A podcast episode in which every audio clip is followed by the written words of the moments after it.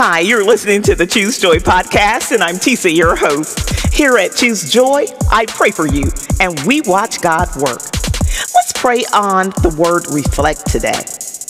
It is my prayer today that you reflect the Spirit of God that lives in you. I pray that your response to worry, stress, and challenges reflect your faith. I pray that you reflect authenticity through your beliefs and your actions so that they line up to bring God glory. Today, I pray that you also reflect on the changes that God has made in you. Reflect on how you are getting closer to Him and stronger in Him.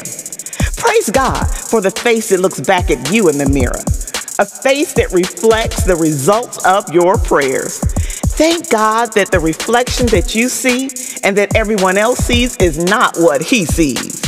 He sees you created in His image, reflecting some of His best work. It is my prayer for you today that your reward for always reflecting God be peace and joy. So reflect today and be grateful, because God is grateful for you. If you believe and agree, say amen, because all things are possible with God. Amen.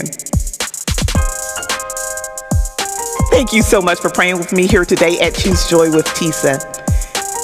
Your reflection is more than what you or anyone else can see. We have all met some pretty people who were ugly and broken on the inside. Just like we know some people that 90% of their beauty comes from their actions, their kindness, and how they show and give love. Your reflection is what you can see on the surface, but it is also what you show from the inside. When you allow the Spirit of God to use you, your reflection shines bright.